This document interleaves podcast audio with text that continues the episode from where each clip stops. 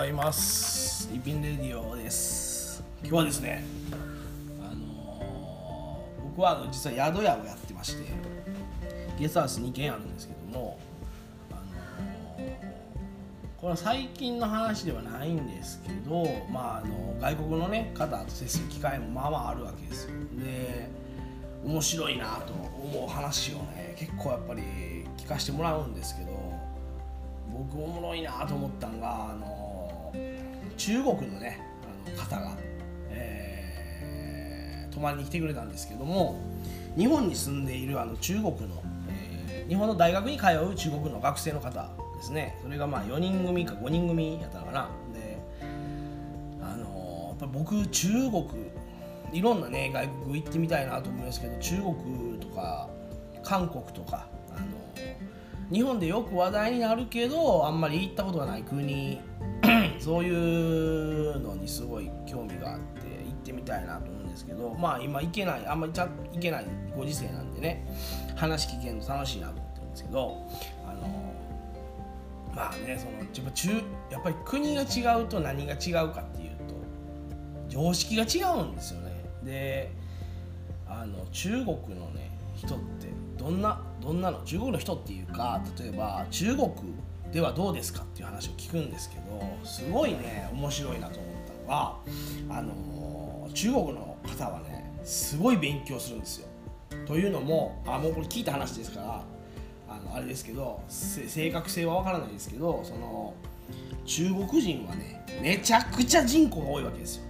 あの世界一番多い。そうなのに大学が足りてないんですね特にあの公立の大学っていうんですかそうだからもうあの物心ついた時から勉強を始めないと追いつけないということであのめちゃくちゃ勉強するらしいんですよ。朝5時から、えー夜10時ぐらいまで勉強すると。これがあれですよ。あの学校の話ですよ。あの家でとかじゃなくて学校でもうそれぐらいハードに勉強をして寝るまで、えー12時ぐらいかな。勉強し寝るまで本読むっていうんですよ。だ基本的にあの起きてから寝るまで勉強してるわけですよ。それでも大学に、えー中国の公立大学に入れなかった人たちが日本の大学に来るららしいんですよ。だからその時来てくれたお客さん45人のグループでしたけど全員日本語ペラペラですよ。だから相当頭いいんですよ。でも大学入れないって言うんですよ。え、ってなって。ね。えそれでだから日本の大学に来れる、まあ、留学生なのかな。留学生とか、まあ、日本大学に入学される方っていうのはやっぱりあの家が裕福な方とかがね多いな多いんだろうなと僕はま想像するんですけどもそれにしてもすごいですよね。朝5時から夜12時まで勉強してるんですよ。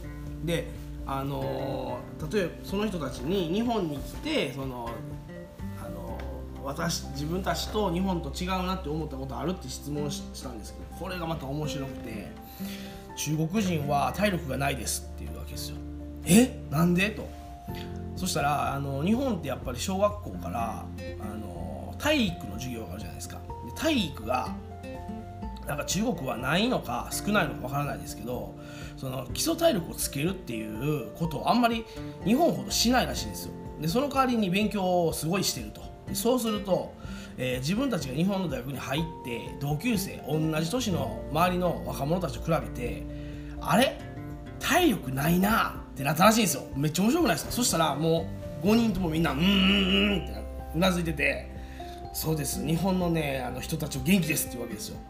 ああそうか。なんかあんまり体育ってなんかねあの当たり前にやるけど重要視されない科目ですけど実はすごく重要だっていう。ことそこで分かってへえ中国人は体力がないです。あそうですか。ほんでみんな勉強にしすぎかなんか分からんけど本当に全員眼鏡かけてましたね、うん、やっぱ目も悪くなるんでしょうね。まあすごいなと思って。あとはね細かいところで言うと細かいところで言うとあの中国の人はあの人間が多いんでそのやっぱり街中に監視カメラがあったりとかしてその取り締まりがやっぱり難しいんですね。人が多すぎて。だから例えば日本でいうその信号無視であったりスピード違反であったりっていう交通ルールの違反金っていうんですかね。あれがもう日本の10倍ぐらいするんですよ。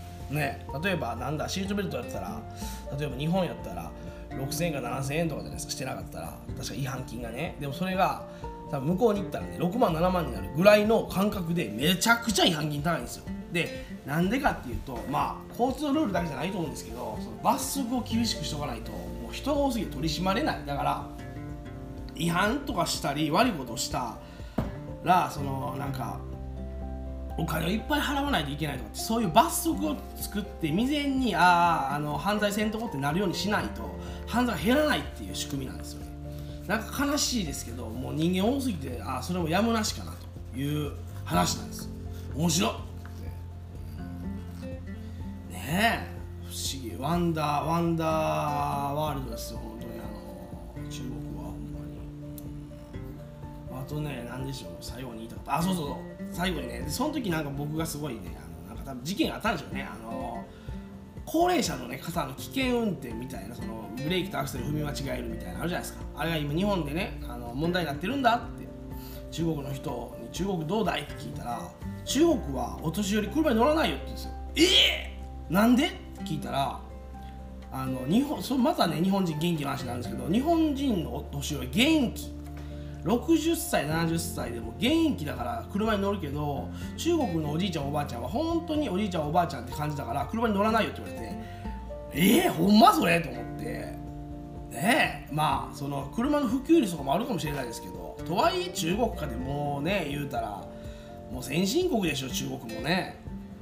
さあそれでもねやっぱりそのそもそもと車に乗っているお年寄り少ないっていう話で。